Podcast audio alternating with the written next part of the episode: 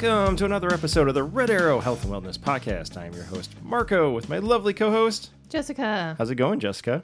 it's uh, it's going well for You're the not most as part. enthusiastic as you were last week. I, it's been a long week. I'm pretty tired. This is my second week of work, like actual work outside of the house. And getting up at five o'clock in the morning is hard, especially when you're a night owl like me, and you want to stay up till midnight to do all the things, and then you only get five hours of sleep. This feels like a reversal of the previous week where I was like, Ugh, it's been a week and you were all peppy. Yeah, but also, you know, things have happened. The, the week was a good week. It's just there were some difficulties at work that hurt, and uh, yeah, that's, I mean that's all I can. hurt with the clients. Yeah, I don't want to go too much No. into it, but my head hurts a little bit today. That's okay. It's gonna fine. okay? You know what? I still love my job. I think I still think it's a wonderful place. I'm really ridiculously happy to be there. And I'm happily going to go back in on Monday morning with a big old smile on my face, ready to do what I do. As for today, though, what are you drinking to help with that headache? I am drinking an Irish coffee. Ooh, a standard Irish coffee, piping hot. No, it's cold. Ooh, Ooh. makes it even better for the afternoon. Yeah, it's kind of a rainy, poopy day, so whatever. There's there's college football this week. It's a little bit rainy. We had chili the other day. chili was good. Oh yeah. It's it's starting to get into fall. I love this weather. I love this time of year. I didn't as a kid. I do now. It's just that perfect temperature range. I can wear shorts with a sweatshirt. I can wear jeans with a t-shirt. I can wear shorts and a t-shirt. I can wear long sleeves and long pants. The whole wardrobe's got access to. It's you're not sweating like crazy. You're not freezing. It's perfect running weather, perfect biking weather. It's just perfect. Yep. So I love it. The sun could come out a little bit more. Well, yeah, I'm not thrilled that it's raining today, but I don't I mind the rain. It's just it's been pretty gray, just gray all week long. we could I'm- use the rain. It's been dry. True. What are you drinking, Marco? I'm having a last feather rye from Journeyman, just neat in my little glass that we got at Upper Hand Brewery when we were up in the UP. So it looks like a teeny tiny little mason jar. It does. It's cute. So yes, my my little teeny tiny mason jar of rye whiskey. Awesome. It's organic. Ooh, It's kosher. That's important. It's local. That is even more important. It's tasty. Well, that's It's not sponsoring us, so It is not. Let's move on to something else. okay. How'd your week go? my week was my week was interesting. It was it was odd. I mean, I settled in for a pretty you and your noisy straw. Uh, I settled in for what I thought was gonna be a super productive yet chill week, where I'm like, I got this new routine, it's perfect, and then things got a little crazy. They uh, the school I coach at decided to reopen the topic of fall sports. Interesting. So they had a town hall. Uh, I got a notice that you know we want all the coaches to attend. I also got a side notice with that as uh, please do not speak until spoken to. We will call on you. I'm like sitting there texting, going to the parents, going somebody call on me so I can talk. But uh, it was uh, it was a interesting, interesting uh, virtual town hall with the families. Uh, I spent most of the time looking and watching body language of the various people on there. Uh, they had a they had a chat window. I, I closed that and so I could just see things popping up, but I didn't keep the whole chat part Mm-hmm. going. So I had more room to see the body language other responses of people on mute. Some good arguments by adults, some not as well put together arguments from adults. There, you know, there's both on both sides of the argument. But what I was really impressed with was just the passionate pleas for athletics from the kids who got on and spoke. Yeah. Now I'm biased because the only kids who got up and spoke were kids on my team and kids I've coached for a while. But they got up there, they spoke from the heart, they had well organized thoughts. They spoke to all the benefits. How this isn't just sports and it isn't just uh, you know jocks. Basically, it is it means so much to them in terms of their emotional health, their mental health, their development as young adults.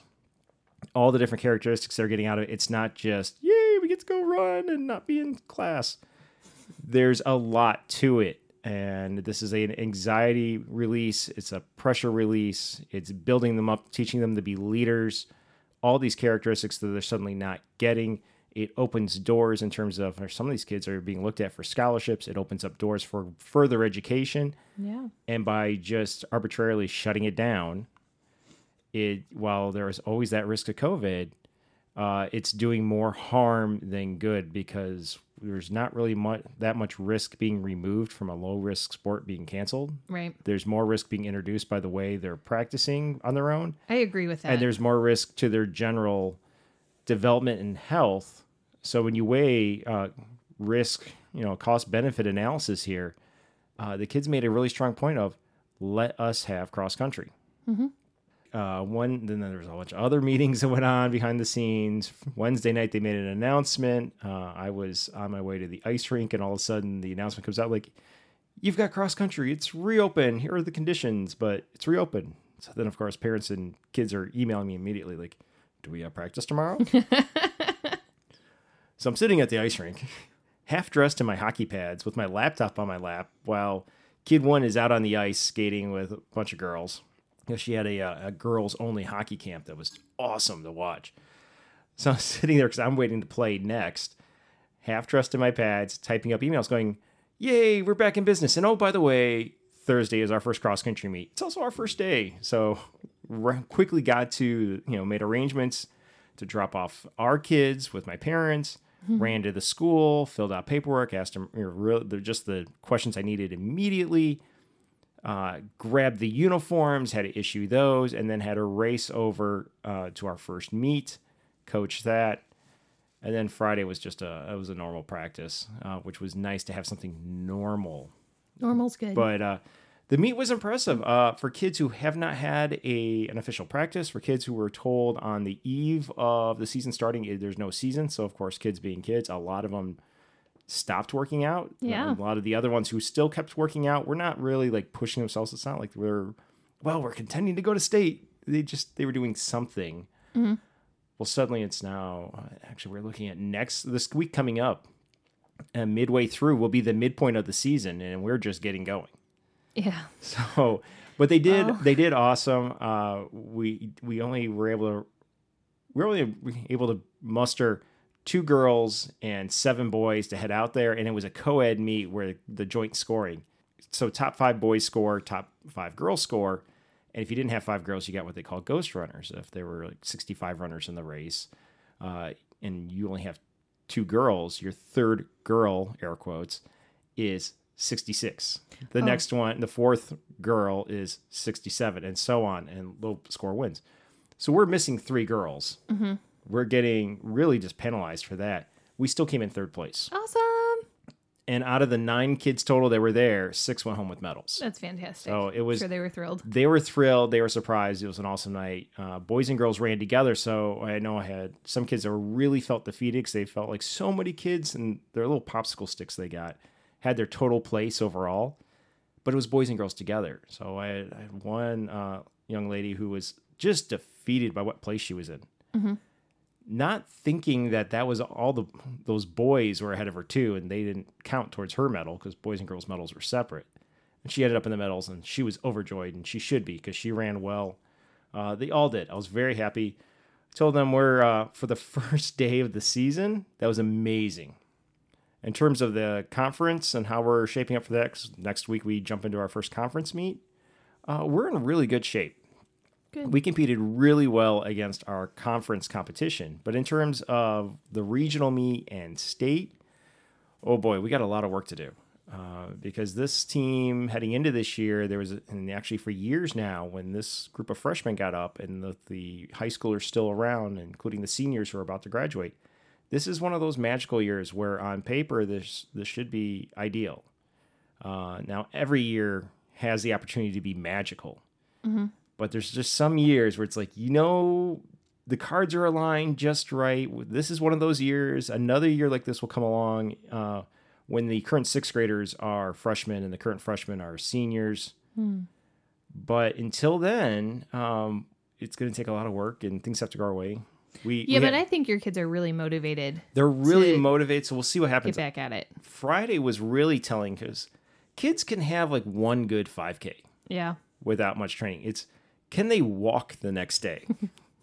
or do they look like the Tin Man in need of an oil can? It's funny. so when I sent them out for a run, it was interesting to see who had similar times in the practice run as they did in that first meet, and who was walking after the first mile. yeah. And it was fun seeing, oh, like, not totally fun, but it was funny to me seeing some of the kids who ran 20 minute 5Ks suddenly after the first mile on practice on Friday had to walk. So there's there's definitely work to do. And of course, you're not into cross country. That's probably a whole big boring story. So we're going to talk about cross country more later, but I heard you say something about hockey a few minutes ago. Oh yes, And so kid number one had her hockey classes and she did. She had goalie camp and she had the girls camp, and this was the last week of camps for for fall or for well, it's so confusing. Technically, it was the spring session that did not kick off till the end of July, and it was some private rentals. Now next week, fall clinics start up for real, and that'll be exciting for the kids. Uh, and in in kid two, who was very upset that we were doing hockey in summer because he gets summers off, and we always schedule it. You know, let them be kids in the summer and do summer stuff. He's like, "Why are we going?" I'm like, "Well, it's spring hockey, but it's summer." I'm like, "I know, but you had the spring off, but it's summer. Did you miss hockey in the spring? Yes. Do you like playing hockey? Yes. Well, let's go play hockey. But it's summer. Uh, well, now I we're can't really say that I disagree with him because it Yeah. is very hard to walk into the freezing ice cold ice rink when it's 95 degrees outside. I think it feels good. It feels good for about 10 minutes and then it like permeates your bones and then it doesn't feel good. I can make it through two ice times and flip flops before then it's like, all right, my toes are numb. I can in the I summer. last about In 20 the- minutes. Winter, I've got wool them. socks on, standing around waiting for the kids. But well, now we're heading into fall hockey in the fall, Yes. and he's cool with that. And we got a few weeks of that, and then we head into winter hockey because it's Michigan and fall doesn't last long. No, it does not. And then adult hockey is on the horizon. Yay. had a meeting with the rink owner and my capacity as commissioner. We got the details together. Uh, I just need to wait for the sign up form to be set up online and we're ready to go. It looks like early October we're going to kick off adult leagues. I will be interested to see how your numbers compare this year from last year. I feel like there's going to be a huge spike in the number of people that sign up to play because people have been trapped in their houses forever and haven't had a physical outlet in so long. I am interested as well, but also because of the economic uh, changes too. What did that do? Uh, major employers in this area have done layoffs. Have we, and then in addition to the layoffs, is people just like, I'm fed up with this kind of work climate and went other places. A lot of our adult hockey players are transplants. They're not originally from here because people our age, we were playing on outdoor ponds. We didn't have indoor rinks here uh, those employers bring people with more hockey experience at the adult level. Uh, we it just is too soon to have grown our own through this uh, current hockey program. There's some they're in their twenties, youngins, but they don't play in the uh, Sunday night league with me quite often because they're either uh, they're too young and too good. Yeah. Oh well. Oh well. Oh well. How about you? Did you make it out bike riding this week? Um no, I did not. Did you make it? Did you get your treadmilling in in the morning? No, I did not. I'm actually not sure how to accomplish that because I get up at 5 and I need to have time to have coffee. And if I get on the treadmill, that cuts into my coffee time. How about a really long straw? A really long straw. I Yeah. don't think I should drink coffee while I'm on the treadmill. A CamelBak. I feel like it could be a mess of epic proportions if you catch my drift. Oh, that's disgusting. Uh, yes, yes, I catch your drift. Yeah, so I don't know how to solve this problem, and getting up at four o'clock in the morning to get on the treadmill is never going to happen. So I'm thinking that leaves me with exercising at night, which I hate because I'm really tired when I get home. So I don't, I don't know what the solution is. I don't know. I don't know. We'll figure this out uh, because also at night the kids want to see you, Yeah, I only get like two hours with them before they go to bed. and you don't want to spend an hour there on the treadmill. And if you wait till after they go to bed, then you're gonna be up later because all of a sudden your body's like, I'm awake. Yep, and that's not good because five o'clock in the morning comes around fast. We'll figure something out. We'll see. We'll see. We'll see. Something's got to give. We'll make it work. But for now, Cheers. Cheers.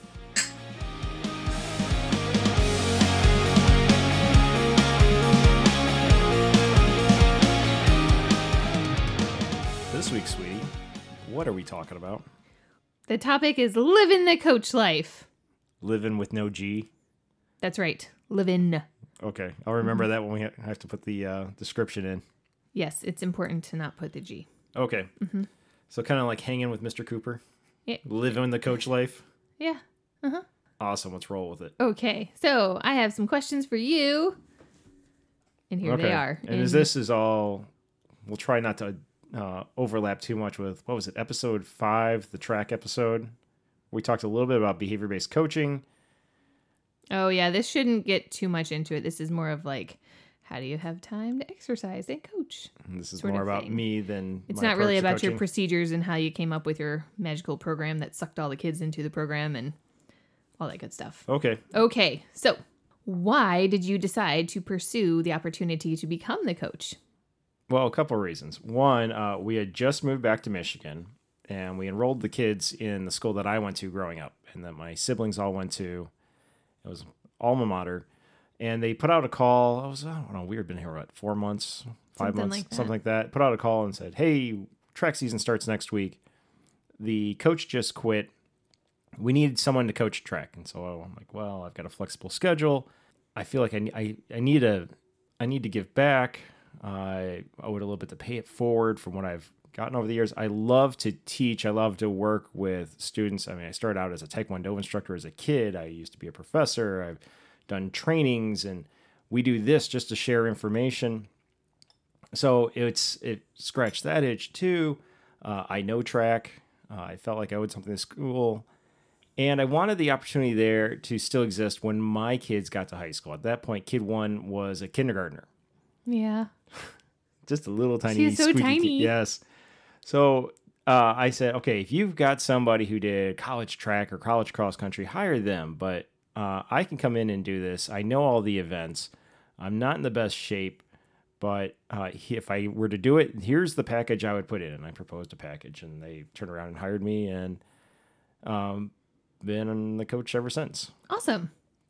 Is this your primary source of income? That's hilarious. Isn't Well, it? But you know, you get that question a lot. I know, and I know why you're or asking. not a question, but people just assume. So I figured we'd throw it in and you can put that to bed. Yes, because uh, you you know the answer to this. First off, anyone who's coaching for the money, especially at the high school level, especially at the Division Four high school level, and there's only four divisions in track and cross country in Michigan. So like the small school Catholic school level in Michigan, if you're coaching for the money, you're in the wrong line of business. There is Right? absolutely There's no way we could live off of what uh, I get compensated for for my coaching. Mm, no. We most seasons and most years we spend more on the program than they con- uh, reimburse me for, Yep.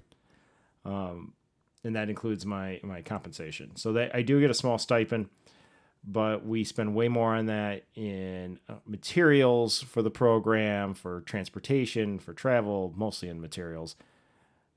Everything just to keep this this program up and running. It it does get frustrating uh, sometimes when I do have parents who just make the assumption that this is my full time job and not a passion project, which it is a passion project to keep it going and rebuild this thing. Because when I took it over, like cross country, it was in rough shape. There was one kid the first day. The end of the first season, I had three varsity runners, two boys and a girl who, and the girl was mostly playing soccer and actually broke her arm playing soccer and couldn't uh, finish the season. That's right. She did. So to build that to where we are now, it's been a big project. Uh, I enjoy it. I enjoy sharing what I know about behavior and everything with these kids and getting them ready for college and life and not and just really embracing running and healthy living. Mhm. But it is certainly not for the money. That said, I'm not going to do it for free. There's the principle of the matter. There needs to be a token amount handed over just because yeah but it, it's um it is frustrating when parents think that that's all i do that they can call day or night that i'm always on call for the token amount that's passed it along. Uh, it, it is in, insulting sometimes when i have a parent go you know just waste my time or abuse my time and going well this is your full time this is your job. This is all you do.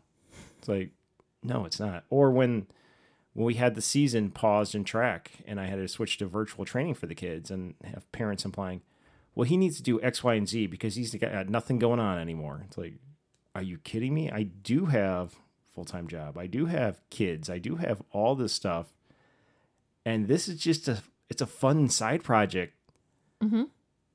and that's it. It's also frustrating when they say, "Well, you only spend X number of hours coaching high school and middle school." You need an elementary program. Well, first off, that's like saying uh, Marco and Jess need to fund a elementary program because the school won't, and we already put in quite a bit of money on the programs to keep them going. We are the boosters for those because it's everywhere. They're usually the forgotten sports. Yeah. The kids take off, they go running, they come out in the woods, and they come back. It's not a big stadium sport like football or basketball or baseball. I mean, it could be if the parents and the families would show up. up. could, but Not this year, but well, uh, the parents of the kids show up. no, I meant the other parents. Oh no, they won't come. So they forget about us uh, a lot, and they don't realize what's going on, and they don't realize that everything going into this, not everything, but the vast majority of what's really built it up to what the, they all go, well, this is amazing. They still think the school's paying for it and that their tuition dollars are paying for it. It's like, no, you and I are paying for it because we this is something we're passionate about. But when you say I, I have to start a middle or an elementary program where there is no element, elementary track and cross country in Michigan, um, it's like you're basically saying we have to spend money to create a daycare for your kid. No, thank you. It's like, and they don't We understand. have our own four and as much as I try to explain that, and then I start explaining it, they're like, no, no, no, we'll talk about it later. And there's been opportunities where they've actually put me on the spot at school board meetings where it's like, you know, I was I was a little bothered last year they did this. Like, oh, come in, we want to honor you and your team. Well, there was no honoring of me and my team. There was it was all a ruse to bring me in and put me on the spot and have me on the record to say, why won't you start this program? It's like because at one, it's taken me this long just to rebuild the high school and the middle school programs. The time is not right. There's not an insufficient interest, and you don't have the funding for it, Yeah. and I don't have the time for it. And even with my kids in elementary school, um, but that's a long answer to say no. This is not my primary source of income. But speaking of the amount of time that you spend yes. preparing everything, how much time do you spend preparing before the season even starts? The short answer is a lot. Uh, I like in season. I'm already prepping things for the next season, and not that's not just to say like during cross country season I'm prepping for track, which I am. In season, I'm prepping for the following cross country season. Uh, as we get, if we, we just finished up week five, I'm already making notes for week five next season and I store those away so it's ready to go. It's a continuous improvement and development and review process all the way through. It ramps up in earnest, uh, really hardcore about a month before the season. But there's planning all along. As soon as uh, cross country ends, it's with shift gears and start really planning for track. But uh, kind of a casual pace, and then a month before track starts, I'll go heavy into it. The reason I do so much planning is that way when it comes time i can just execute it's like setting up dominoes and then when the season starts you're kicking over that first domino and it's hold on we're along for the ride yes i can make adjustments on the fly but it's much easier to just go same thing with way i plan my season i have written agendas and i write them on the weekend of how practice is supposed to run and what we're supposed to do each day that way i can work and do everything I have to do. And when it's time to go to practice, I go, I open my binder, I open up the agenda page for that day, and it's ta da, here's what we're doing. So I'm not just showing up with all the kids staring at me going, Coach, what are we doing today? And I'm like, uh, can I get my brain to switch over to track or cross country right now? It's there, it's written, and we're right at it right away. And we have a ver- our most efficient use of time. So I'm not wasting their time, they're not wasting my time, and we can go. Awesome. Can you give us a rough idea of your daily schedule as a coach on any given week? A daily schedule. Yeah, like from morning until you go to bed during a week in cross country. Okay. Uh, well, how about I just give you a meet day versus a non meet day? Perfect. All right. A meet day, uh, and it's going to be a little bit different this year because we've switched up our schedule. But a meet day, since I just had one, uh, I get up in the morning, get the kids out the door to school, and this year I'm driving them to school instead of you. Then I come home and I get to work on my computer or computers depending on what task I'm doing. Sometimes I'm running four computers at once. Go through all that. And that's with uh, kid four here, occasionally popping her head into my office and out. And she's playing and she's got a TV on in one or two rooms and she's jumping from tablet to tablet and she'll come in and start running trains over my floor in my office. But that's all going on. Uh, we take a break for lunch. Usually after lunch, I hop on the treadmill for a little bit, and then it's finish up some more work uh, and get changed and go get the kids and go to practice. Our kids. Uh, wrap up practice, come home, have dinner, and then it's whatever we're doing in the evening. Whether that's go to hockey for the kids, go to hockey for me, uh, work on other projects, and then at night I'm doing more work. Uh, the weekend is prepping for the weekend, writing all those agendas and setting up what we're going to do. On a meet day, the day runs about the same. I usually have to go into the school a little bit earlier. Then we go, we have the the meet, whether it be cr- track or cross country, and then we come home, and then I pore over all the results, and I break it down because while we're there, while we might get finish times, I'm recording splits. So if it's track, I've got lap times for each kid. Sometimes I've got half lap times, depending on uh, how crowded it is and if I got uh, a good view. For cross country, I've got the mile splits, and I pour all that together and I throw it into uh, my computers and you know break that down and look at pace and how everything's going and you know how, what are the trends and how's this kid developing and whether and make notes whether I need to adjust their training or not without them even thinking about it. And that pours into what their training regimen will be for the following week. I also look at who's, you know, had their season best mile or two mile or PR and all that stuff. So I'm up late doing all that. And then I get up the next day and we have our next day of practice. Saturdays, if we have a meet, it's get up super early, go to the school, get the equipment, wait to get on the bus. And years we have buses. This year we don't have buses Hooray. or the cars and we take off to the meet nice. and um I mean, there's ones where we go and uh, it- before sunup, I'm there with we have our tent up. I got my feet up. I'm waiting there your with. feet up as I have- coach. I have a picture where I went to the Portage Invite, and before sunup, you could just see the first morning rays coming over the horizon. And I'm there, and I've got the both tents are up, the tarp is down. I've got my coffee, and my feet are up, and I'm sitting in a chair just waiting for my team to arrive That's funny. and that's kind of what this season's gonna be like too because uh, for covid we can't tran- or transport kids together and we don't can't uh, have carpooling and anything uh, i'm just gonna go straight to the meets which is a little bit nice i don't have to run all the way into town but uh, i'll be just sitting there waiting with a thermometer waiting to like take forehead temperatures and temps. get get It's ready fun. to coach Awesome. chilling with my mask on How much time would you say that you spend answering emails and phone calls from runners and parents every week? too much. it's less the runners, although I do prefer having the email come directly from the runner. I especially at the high school level, you should be at the point where you can communicate with an adult in a professional manner. Uh, I I don't mind and actually encourage having the parents CC'd on it so they can also see one what their kids are communicating with an adult, but also they can help give feedback on the professional communication. That said, if you're a senior in high school and I got to hear from your mommy or daddy going, "Little Jimmy forgot her shoes," or I guess Jimmy wouldn't be a girl. Uh, little, be. little Timmy forgot his shoes, or little Timmy doesn't want to run the hurdles today. Well, like Timmy, Timmy should tell me he doesn't want to run the hurdles. By the way, I don't have any kids on my team named Timmy.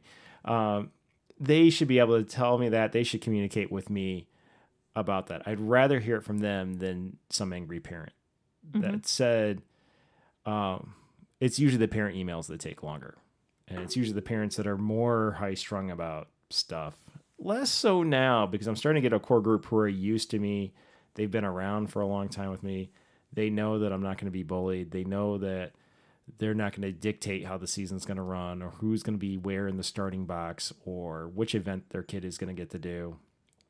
I'm like, because I've even had kids tell you, well, my kid needs to be front left in the starting box in cross country. You're like, your kid's going to go where I tell them to go when I line the kids up based on how well the their performance metrics show they are in the opening run because I don't want them getting stepped on Right. and I don't want them holding up somebody from behind them.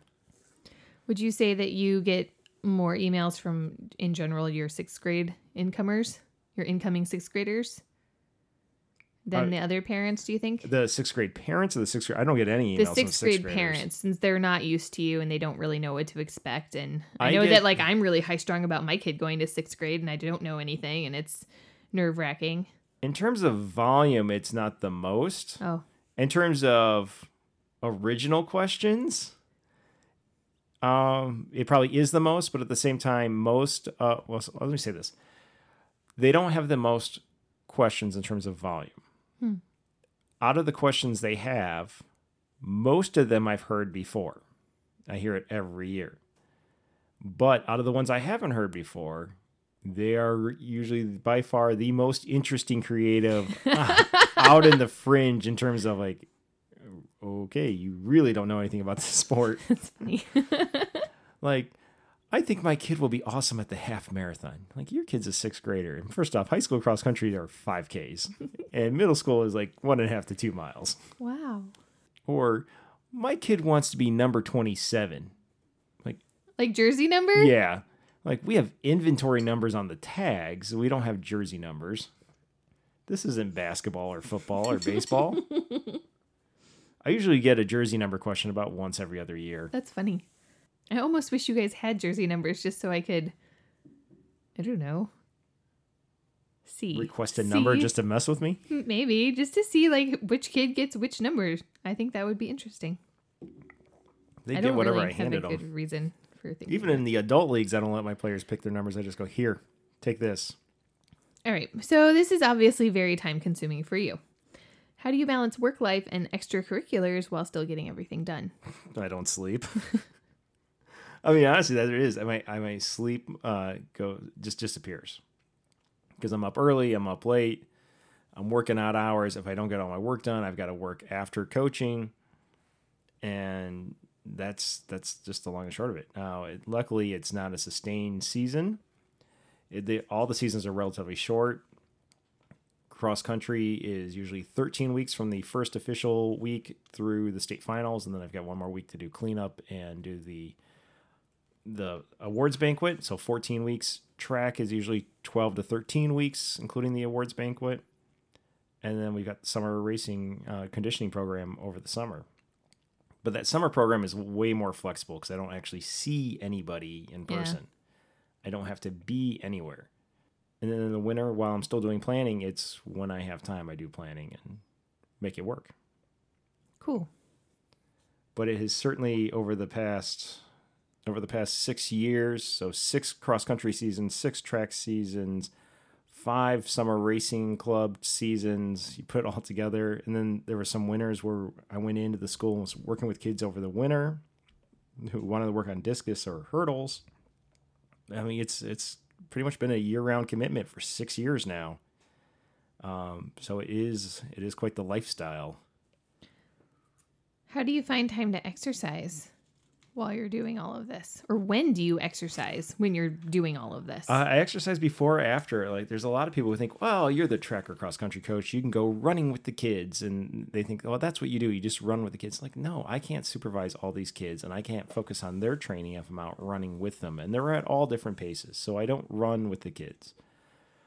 Uh, with track, I usually put on weight during the season because there's a lot of standing there and timing kids. Cross country, I lose it because I'm running all over the courses, tracking the you know mile marker to mile marker, so I can get splits. But I don't really often get to run with them at uh, practice. It's very very rare. I'm usually leapfrogging in my car because I've got age groups sixth grade through 12th grade. They're all, all over the place. Now I do keep them in one part of town on any given day. The routes are overlapping with the varsity heading out further and farther and having uh, all these loops, but I still have to bounce around and takes the car. And plus, I need it in case if anyone rolls an ankle or gets hurt, I need to be able to load them up and get them back to the school. I, what am I going to do? Put them on my back and carry them four miles? That's not happening. no. Uh, so I do my running uh, and my workouts. Either my favorite is right after lunch, hop on the treadmill for a minute and go for a run, or it's in the evening, or you know sometimes it's early in the morning. But I find times to squeeze it in. Cool. This week, at the end of the week, though, it all went to hell because it's like, ta-da! You have a season, and here's a whole bunch of new constraints. And oh, by your way, your first day is also a meet. Make it, Hooray! make it happen. Uh, workout went out the window, but I did get some exercise running around the uh, cross country course. How would you say that your coaching impacts your family positively? I think it does on a number of ways. One would be um, it's an outlet for me for teaching, uh, for data analysis, for I do get exercise out of it, and it just makes me calmer while I'm home, and I'm also a little bit less energy, which most people would think that would be a bad thing, but then I'm not like fixating and like we have problems to fix. um, we must come up with a program for our child's messy room or something. It's like it's like, all right, well, he's out of the house doing this. Or also I've got it, you know, there is a clause in there that we're coaches are supposed to at this school exhibit a healthy lifestyle. Now, when I was hired and I was almost 300 pounds, I had managed to get under a little bit. Wasn't the healthiest looking person. And we talked, I think, on episode five about the reactions that some of the parents had to me back then. I think we've talked about it a couple times. I think we have to. But uh, you know, losing weight and the ups and downs and it's it's definitely projected a healthier lifestyle and someone who is trying hard and working hard on their health. But because I have to do that, I'm conscious that I am visual representation of the running programs and I need to be skinnier. There's a focus too on I need to go run even when we don't have meets to be not just in shape to get to those mile markers, but also just to be that image of a healthier person. There is that implied pressure there to do that. Mm-hmm. That makes me, in general, healthier, which makes me a better dad because I stand a better chance of being around for our kids longer. That's very important. We It- have four kids. I need you to be around. Yes. Uh, I think it also helps our family because it's showing our kids that you, anything you set your mind to, you can, and these different skills, and there's opportunities out there. And running's just not a punishment from some other sport. It's a healthy lifestyle. And they see us, you know, not just in coaching, but we go out and we go running and, well, you don't run that much, but biking and swimming and kayaking. And we do the triathlons and kai tries and everything and aqua bikes and just trying to get our project to our kids a healthy lifestyle in general mm-hmm. so that they can not make some of the same mistakes we made especially in college Yes, hopefully they don't do that. That'd be tragic. How would you say that this that your coaching has impacted your family negatively? Well one it takes me away from the family especially during track season those meets take forever They're very long days. uh, there's been a number of times where my wife has had to jump in and be my assistant coach for track meets uh, including twice on your birthday It's not my favorite. two different birthdays where you've had to come coach with me and a few other birthdays where I was gone on your birthday. Also not my favorite. I think we've spent almost every one of our anniversaries for the past few years uh, out coaching cross country, especially at the dunes as they run up. We spend the morning of our anniversary Oh, watching yeah. high schoolers run up and down a sand dune. Yep. Well, then you and you all live with me, and so when I get the angry parents, or I get the crazy requirements coming out of you know this or that, or I've got just asinine things have to do with track or cross country, and I'm completely frustrated. You're the, all the ones that have to deal with me, Indeed. and I'm not just talking about like current COVID stuff. Over the years, it's been like you have to do this. Well, like that's totally counterproductive to what we're trying to accomplish here. Or we got the parent who's like screaming that my kid must get a scholarship to a Big Ten college. It's like, are you kidding me? We're Division Four in Michigan, and your kid's a freshman, and they've run in one meet. and somehow, in their next race, they're going to get a qual. You know, you want them to have the offer letter coming in for the Big Ten. Not happening. Just not happening yet. Give it time, and trust me, we'll we'll get them there. Sometimes they trust me, sometimes they don't and you know or the ones who are like when i get frustrated when it's 11.30 at night and i got a parent calling me or texting me or 5.30 in the morning and they're texting me and i'm you know what little sleep i do get i'm just getting harassed nonstop well then okay dad's getting even less sleep and he's got a shorter fuse and it's just i, I mean you might just verbally snap at somebody and just go enough stop quiet it's not always fair to the kids and i realize that and i apologize to them but that is it's not fair to you too as you shoot me a look across the microphone It's not. know. Uh, but it's just like anywhere else. If you, it, it is in that respect, it is a job and it's a commitment I've made, and it's frustrating. And when you're sleep deprived, you're not going to have as many as much patience, Yeah. and it's rough on everyone around you. Now, luckily, as the years have gone on, I think it's gotten better. Although this year is really just a hot mess because it seems like every five minutes, who knows? It's going to be a good news email, it's going to be a bad news email, and it's hard to predict what's coming in. And oh, it's tough. How much of a mental toll is taken on you when you have to deal with school politics or angry parents? a lot. It's it's hard not to take it personally because when you put so much of yourself into a program, so much into developing the kids, so much into just making it the best it can be and try to make this something that is it's a selling point for the the school. This is something unique. It's you know, yeah, lots of schools have track and cross country, but track and cross country programs like this. How many programs have a PhD running their program for them? Uh, so something that's really amazing, something that's the kids will look back on finally and go, "That was great. I love that." For whatever reason, why? And we we've talked about how I put all these different reasons and that would make them want to keep doing it, whether it's competition or the fun runs or whatever. So it's hard to not take it personally when someone attacks your program or attacks your sport, uh, who knows nothing about it. Who you're having the conversations going, have you ever gone for a run? Have you ever been to a 5K, even the community one? Have you ever gone to a cross country meet? I mean, we went through this in the town hall where people were just all upset about their concerns with cross country. And it's like, well, first off, I know for a fact in the last six years, you've never been to a single one of our meets. Second, what you're describing is the Boston Marathon with the number of people, not a Division Four conference meet for a small school where there's maybe 35 runners in the race. Uh, it's it's it's frustrating. It's really hard not to take it personally, or and then also knowing you know having worked with these kids and seeing how far they've come and how excited they've gotten and how they developed and their confidence is growing and everything, and then someone does something they go either go after the kids specifically or go after their sport. In the most recent example, it's hard not to be protective of those kids. Uh, while they're not our children, they're on my team and I want the best for them, and I'm protective of, protective of them. Uh, they are my athletes, and I want to stand up for them. So it's it's hard, and it does take a big mental toll. How do you deal with all of that negative energy? How do you get it out? Usually run or go play hockey. Hockey especially. I go shoot pucks in the garage, go kayaking, occasionally sit and make cocktails with you. I do enjoy that. being honest. Not gonna lie. We like let's make some cocktails and go sit on the deck. Yep. Uh, let's go podcast. But uh, trying more and more for healthier outlets. If it, back in the day, that kind of level of frustration would have led to I'm going to sit here and eat a bag of Oreos. Uh, not doing that, That's good.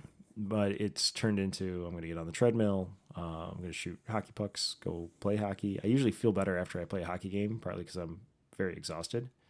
Or I'm going to go ride my bike. Uh, I did that earlier when this whole ups and downs of this season started doing going on. I'm like, you know what? I've had enough. I'm going to go ride my bike 30 or 40 miles. Awesome. What are some of your favorite parts of every season? it's really the little things. Uh, I, it's not what you would think. Like it's picking up trophies or stuff. It's not that stuff. It's watching a kid who's been working all season suddenly having that breakthrough PR and having just an amazing race. It's going out to meals with the with the team and the parents and everything after a meet. Uh, I used to have this one parent who would always bring me coffee right before the meet. She'd bring me a cup of coffee, uh, and that just made me smile every time. I would look forward to th- this mom showing up with a cup of coffee for me because I never asked for it, but she would be there, and it it made me happy. It's uh, it's hanging out. There's a there's a few other coaches that I'm really gotten to become good friends with. Uh, I like hanging out at the mile markers, waiting for in that anticipation of whose runner's going to get here first and then we know the Packer runners are coming. They should be coming around the corner any minute. So there's that anticipation, but then we're sitting there, we're talking about athletics and sports or whatever current topics but also knowing that we have this cloud this uh, herd of runners coming around the corner at some point and cheering. And then when it's interesting because we're cheering on our own runners and we want to beat each other's teams so badly but we're also cheer we'll commonly find us cheering for the other guy's runner. Especially if we don't have a runner near them we will cheer for their runner. That is my favorite part about going to cross country meets. And we'll do the same thing in track is it's those little things and i miss it. I and i i just like being around um the team. Now giving giving instruction on running form or strategy for different courses is entertaining and for me. I think there's just the warm fuzzies in there and watching it grow but seeing it happen seeing them take what i've presented and put it to use and apply and going that's not some that's something they didn't know or they never had displayed um, that they could do beforehand and suddenly now they're doing it it's all that stuff Cool. um, that's the stuff i like What do you dread the most about every season? I, well the, the required mandatory training the hours of trainings and certifications or research and continuing education you got to do at Can you give me like season. a ballpark of how many hours that is? Um, More than 20? yes Really? yeah Wow. It depends on the year, and because some of the certifications and whatnot are uh, two year certs, and so they go rotations. Last year, before cross country, it was in the 45 to 55 hours went into getting all the required trainings and protocols and certifications ready to go. That's a week of a full time job. Yeah, it was. And then people are like, "Oh, it's no big deal. You just show up and run your mouth and tell kids, point and tell kids to run." I'm like, Run "That is that is not what goes into this." oh my. Now this year was a lot less because I didn't have to do as many uh, research on stuff. Uh, and then of course the season got shut down. I do have some ones I have to do this weekend because they're like, you need to do this immediately. I'm like, I'm not even under contract. And I don't even know if we're gonna have a season. So why am I fil- spending several hours on this uh, this bloodborne pathogen and concussion training protocol I got to do? Awesome. I can't be around kids. Well, now I'm around the kids, so it's like, all right, I got to get this knocked out.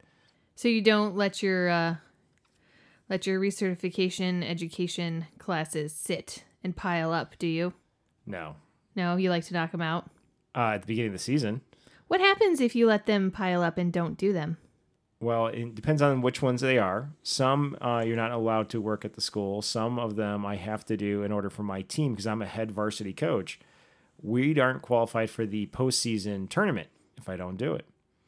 Uh, so we have to do those for us to even be able to enter. And of course, everyone will be mad at me if they're having an amazing season and we can't go to regionals and state. There's the because I coach at a Catholic school, the Catholic required uh, training ones that we have to do every month. That What if you just decide you don't want to do them because they're boring? are you talking about the Virtus stuff? Mhm. Yeah. So for the the Catholic education one about which is essentially like don't touch the kids, with the monthly updates, if you get behind by three, it's grounds for termination. Really? Just three? Yeah, That's a very tiny amount. it's a very tight. They'll amount. fire you over three? Yeah, Interesting. they'll threaten you. Uh, like uh, last year, we were told that one of the coaches was let go because he got to five. And they like, whoop, he had missed five, he was out. Okay, so those are super serious. Those are serious. But like things like you have to be CPR uh, uh, certified, you have to finish rules meetings and health meetings through the state, otherwise you cannot compete. Mhm. So yeah, there's there's stuff you have to do, and I hate those. It's early yet, but how is the 2020 season different than other seasons?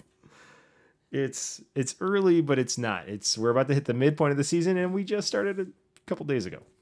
This, I think we, we, we mentioned before, though, this season has a higher level of expectation because we've got some talented runners who have really developed over the years.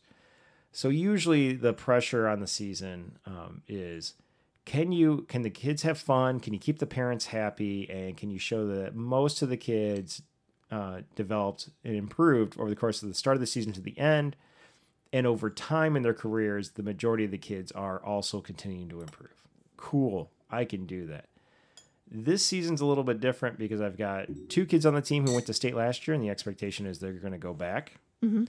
And there's an expectation with this new group of freshmen coming in that are talented that I'll get the entire team there or get some of them there as well. So there is higher expectation. Now, it's not unreasonable, I think. I think we stand a shot, but we'll see how it, well, how it goes. Uh, it's not going to be easy. It is added pressure in the fact that we lost several weeks because we were put on sideline, put on hiatus because the, the school decided they didn't want to participate in um, in sports, and it is what it is. But that's where we're at right now, and I guess it makes for a great story. I could write a book. We could make a a movie, but forget McFarland. We'll have uh, whatever we want to call this one, Southwest Michigan. Who would play you? I don't know. You know, I'll have to think about that. Oh, you know what the the kids told me yesterday? One of them told me What? they're like, "You look like Shrek."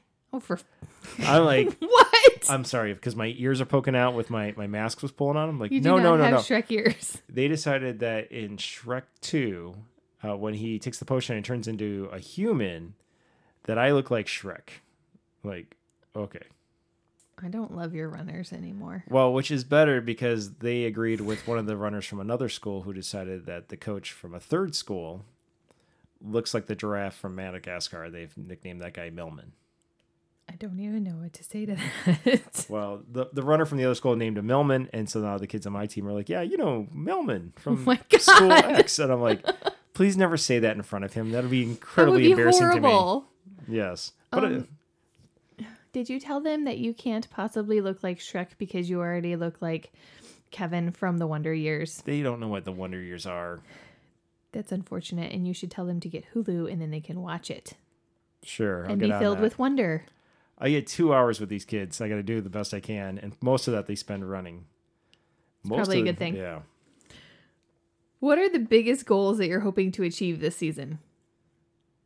To continue to have a season, Right? to not get shut down. Something other than that, though. There, well, because there are plenty of uh, parents in the school community who, and even some students who don't want us to have a season. They don't want us in action. Uh, based on a survey, the majority of the faculty, the vast majority of the faculty, do not want us to have a season.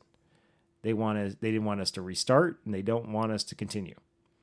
So my uh, my goal for the season is just to have a season, to make it to the end without getting shut down. Okay, let's say that you do make it to the end. What are you hoping to have achieved this year? honestly, big picture, I'm hoping that they had fun. They continue on and I don't have they don't get to the point where like I'm never doing that again. uh, Dream scenario: Yeah, get my boys and girls teams as a group to state, that'd be awesome. and that that would be I'd be on cloud nine. That would be like to go to the point where we didn't have enough boys to score as a team and enough girls to score as a team to like last year where the boys and girls both scored as teams at regionals but no one qualified i mean no one qualified as a team i took three runners individually Mm-hmm. that if we could get to this year and take the boys team and the girls team and we have work to do because we're short on girls at the moment that would be an absolute dream Awesome. and then whatever they do at state who cares Have yeah, it, the point is just to go, right? be a qualifier yeah What's the biggest thing that you're hoping to avoid this season? Obviously, The- shutting down is the biggest thing, but other than COVID, the rona yeah, definitely avoid getting the Rona and avoid getting shut down. But be besides the Rona, what are you hoping to avoid? I want to avoid injury to myself or the kids. Mm-hmm. I want to avoid just burnout in terms of the kids or me. Uh, because let's face it, this the ups and downs, the frustrations, and then with all that's going on, and there's strong opinions coming out and strong arguments, and sometimes weak but very loud arguments. Uh, it's hurtful. It's painful. It's uh, even through this whole process where they're coming out. Well, you you know you don't understand. You're just a coach. It's like well, I'm an academic first and foremost. I'm a PhD. I've been in school. I'm not a jock, but I happen to be the coach. And the fact that I'm fighting hard for on the side of academics is hurtful. And when it's coming from people that we considered friends and who are the parents of our kids' friends, you add all these multiple layers and it starts getting hurtful. And things that are being thrown out there, people don't realize how hurtful they are. Or folks where their family was in need and I rallied my team to show up to help with fundraisers for them and suddenly they're vocally again you know, against my team and trying to shut it down. It's like, well, wait a minute. Nobody else in the school community came to your aid when you needed it except for us and now you're very vocally against us. so, you know, I would like to get through this season without any more insult, injury on to anyone, to us, to them. Could we just be civil and just make it to November? Where do you see your future in coaching going? Do you think you'll still be doing this next year? Do you think you'll quit? I don't know. Uh, I, I honestly don't know. When I started this, the the big line was I wanted this to be uh, these teams, these track and cross country teams, to be an option for my kids when they got old enough. Well, now my, my kid one is finally old enough to get on to the middle school cross country team, and we just pulled them out of the school as we've discussed at on uh, other podcasts. So it doesn't look like this is going to be an option for our kids, at least in the near future. It, maybe it will down the road. I don't know. Uh, I'm still working with Kid One on running. She still has her goal of being able to run a 5K without walking by the end of what would be the cross country season, so November. So we're going to keep working on that. Uh, I told Kid I wouldn't coach against her, and she's not running cross country at her new school, so I'm not coaching against her. Um, but I also know that this this season and the the infighting going on at the school and just the way I'm being treated in general, um, I've decided that I'm just going to take it one season at a time. And apparently that's mutual too, because they only presented me with one contract this year because I don't. They're not super confident that it'll be winter season or a spring season, so and they don't want to be on the hook to have to pay coaches to do nothing like they did last spring. So, although I wasn't doing nothing, but a lot of the other ones were. Uh, so, I just want to get to the end of the season, and we'll see. In terms of that's in terms of coaching this team. Um, In terms of beyond this season and this team, if you look through my career, I'm always doing something in terms of instruction and coaching, whether it's performance coaching in a business or athletic coaching or training there's always something going on. We've got Red Arrow Health and Wellness. We've got this podcast. Uh, there's consulting work, uh, helping out and coaching hockey. Somewhere, it's always going to be a part of me. I mean, I was teaching Taekwondo when I was 8 Mm-hmm. Uh, it's not going away. It's something I always do. Will I always be the track and cross country coach at this school? I don't know. Probably not. Um, uh, I love it. It's a team I feel a lot of ownership for it because I helped rebuild this thing and re get this where it is and get these kids excited about it. Now that our kids are gone, uh, a lot of the parents thought, well, as soon as we pulled our kids, I was also quitting. And I'm like, I can't bail on these kids, especially during COVID. Right. And it's also my alma mater. But how much longer I'll hang around there, I don't know. It, uh, it does depend a lot how I'm I'm treated. Yeah. Um, and I'm not saying this thinking passive aggressively they'll hear the podcast and suck up to me, but it's like, I don't know. Uh, the high school parents that I work with now are dream parents to work with. They are so nice and bending over backwards, and they realize they're happy to have me there. I'm happy to have them there. They do a lot to help me. It's great. Uh, we'll see how the middle school goes. Um, some uh, some parents on the middle school squad are dream parents to work with also and other ones are not quite come hadn't had enough training of parents as parents in terms of being parents on one of my teams. So we'll see how that goes. Um, and there's also just the added toll of you know my kids aren't there. So i don't know. I don't know what the future holds. Um, i just want to focus on this season with this team in terms of coaching cross country we'll deal with track few se- a few weeks after we finish cross country and I get past that first lull of exhaustion, um, I'll either sign on for track if they have track, or uh, that'll be the time I resign quietly after the awards banquet and everything, and I can collect my thoughts. And if I do track, I'll do the same thing. When we get the end of track, I'll decide whether I'm continuing on or I'm resigning. But I will be doing something in terms of training and coaching probably my entire life. Awesome. That's all the questions I have for you. Is it? It is. What about you? How do you feel about me coaching in the coach life I and didn't know we were doing this. and all my my coaching t-shirts and stuff and my coaching shoes and my coaching bags and all my coaching materials in the garage?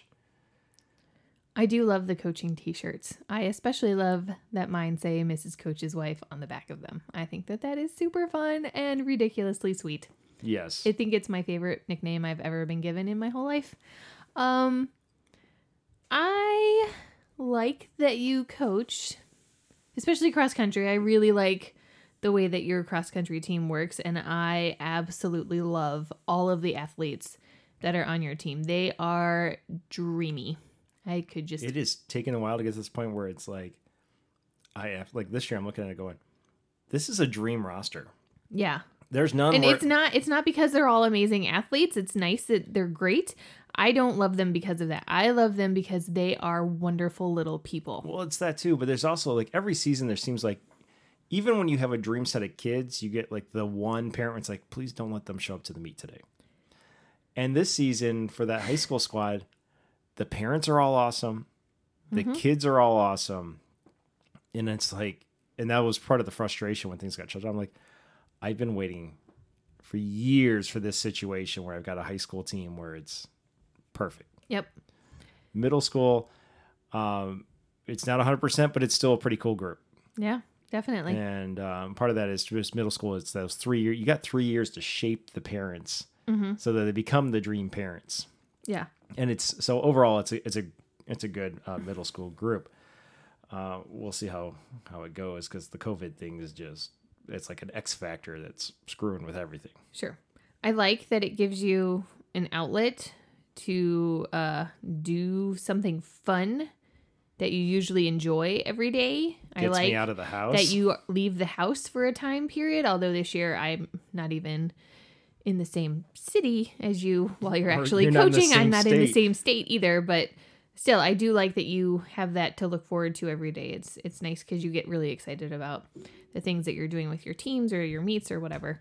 Um, but I don't love the amount of time that you spend on it. You spend hours and hours every single day from Yep. the fall to the next fall doing it like even in the summer there are hours and hours spent in front of the computer poring over your syllabus or poring over your data or stats on all of the runners in all of Berrien County or um, the state. Like the earlier state. this morning, I was pulling stats from runners from across the state. like it would be nice if we did not have to have cross country practice on our anniversary or if I did not have to coach on my birthday for track. And I will tell you right now, I absolutely refuse to coach next year on my birthday. Oh, okay, yeah. Yeah. Or how much now do you enjoy because you've been uh, for cross country?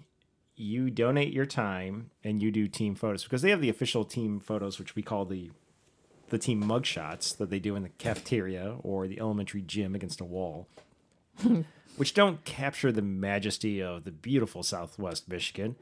So you've donated your time and done photos that you then give free the free copies, digital Yeah. copies to all the uh, the runners on the varsity, and we've done that every year that I've coached. How do you feel about that? Because that's a lot of labor, and as the team has grown, it's even more labor that you would otherwise be charging for. How do you feel about all that work that goes into it every year? I mean, I love photography. Being behind my camera is my absolute favorite thing to do on the planet. Any time of day, any time of the year. So I'm always happy to take pictures. But In fact, This- one year you were taking photos of my runners. You were standing out in a cold lake in October, and you were pregnant. Very yeah, pregnant. but I'm always in the lake in October. yeah, you're not always very pregnant. No, thank goodness for that. That would suck. Um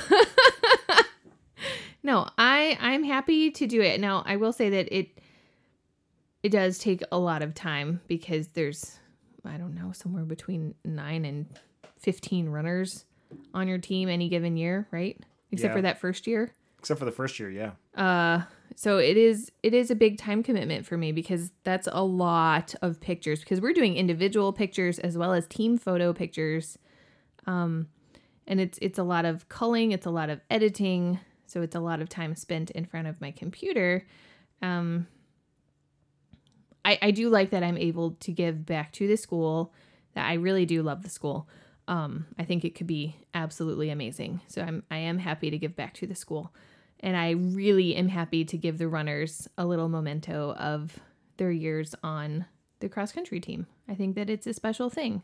And I think that it also helps to suck in some of the people that participate on your team. I have heard um, uh, from I've at heard least one of your former runners say that that was the main reason she continued doing cross country was because she wanted the photos. Hey, and I've heard from other ones that the main reason they do it is because of the fun runs. Or, Yeah. Um, I mean, it's very few of them who are there because they desperately want to race and be fast. I mean, there are a few. It's usually the top runners mm-hmm.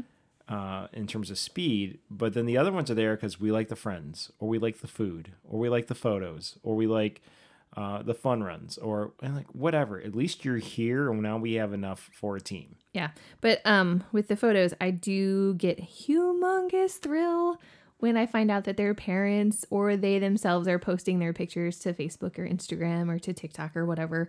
Um I think that that is really really really fun for me because that tells me that they love their photos enough that they wanted to share it with like the world. Yeah. And that's super great. That Are that we right doing there. photos this year? Uh, I just don't know.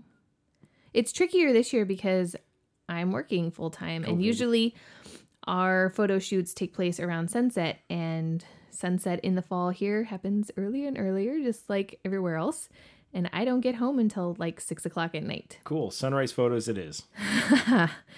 also tricky since I have to get up early.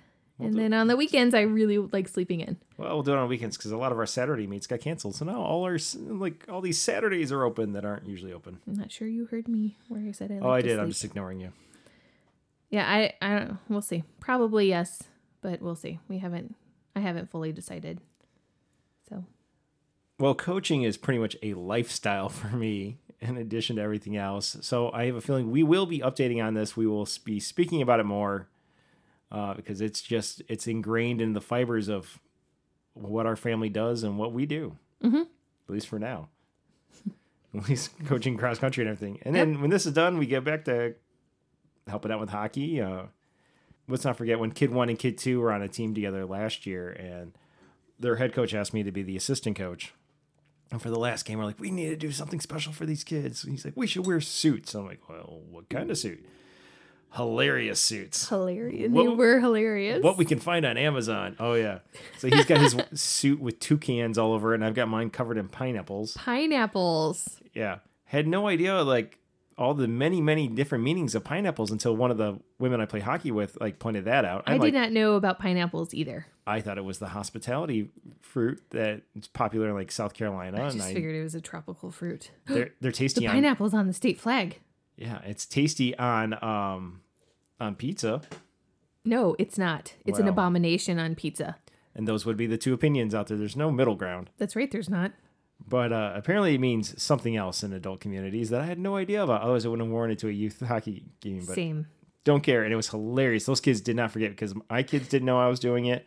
The other coach's kid didn't know he's Yeah, doing it. Yeah, you guys brought your suits in like suit Garment travel bags, bags, yeah. and it was very funny. We went to a different. We went to like the restrooms or different locker rooms. Then we appear in our kids' locker room in our suits with matching ties that Yep. match the suits. so funny. You should The- put that picture up for everybody the- can see it. I think it's already on our, Oh, our okay. Instagram.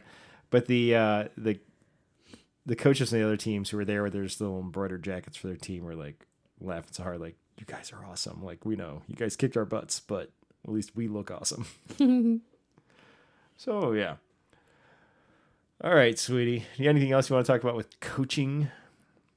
No. living the coach life. Well, then, No, cheers one more it. time, and let's get into a few other things. Okay.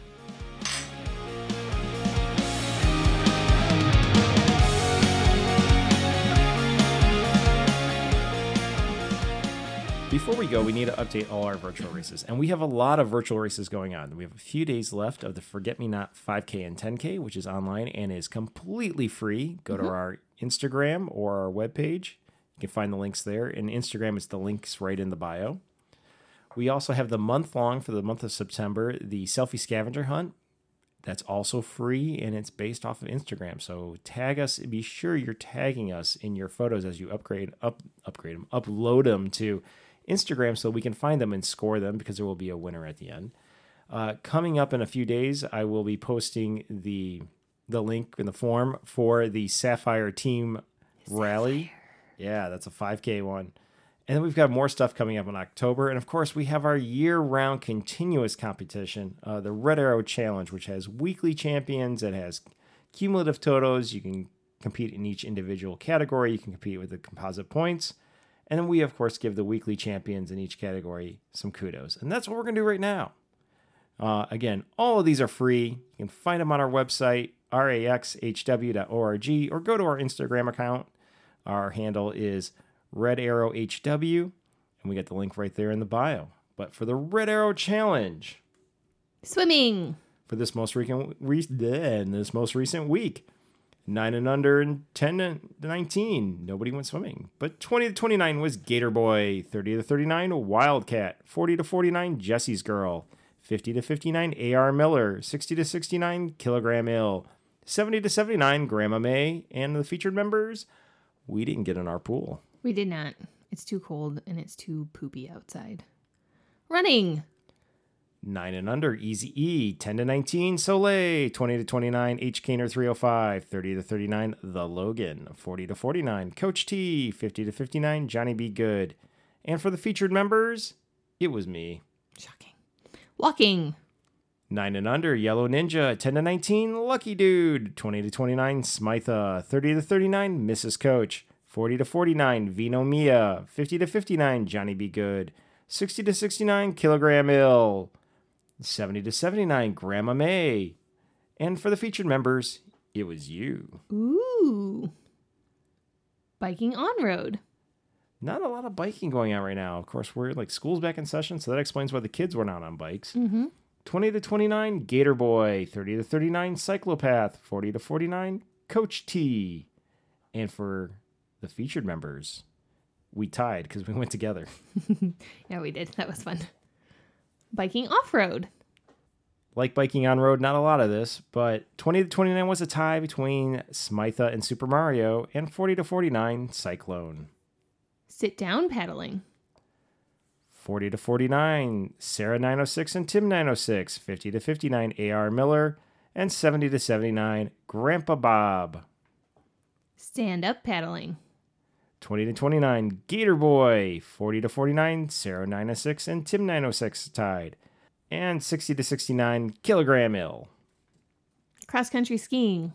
It was the usual too. 40 to 49 was El Tiburon 95, and 50 to 59 was Big Juan 64.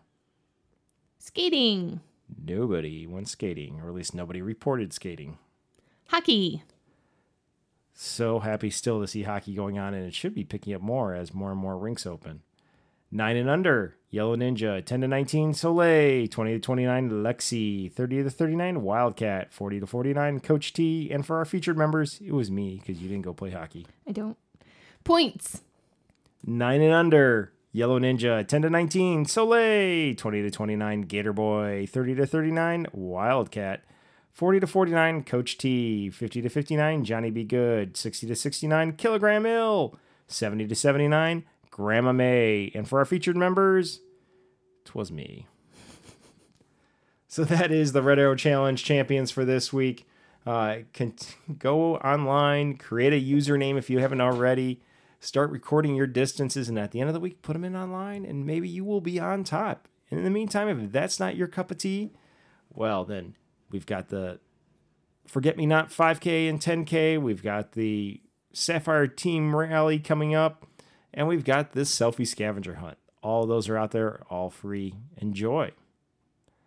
But for now, that's been fun. But I got a dinner to go cook for the kids. Yeah, you do.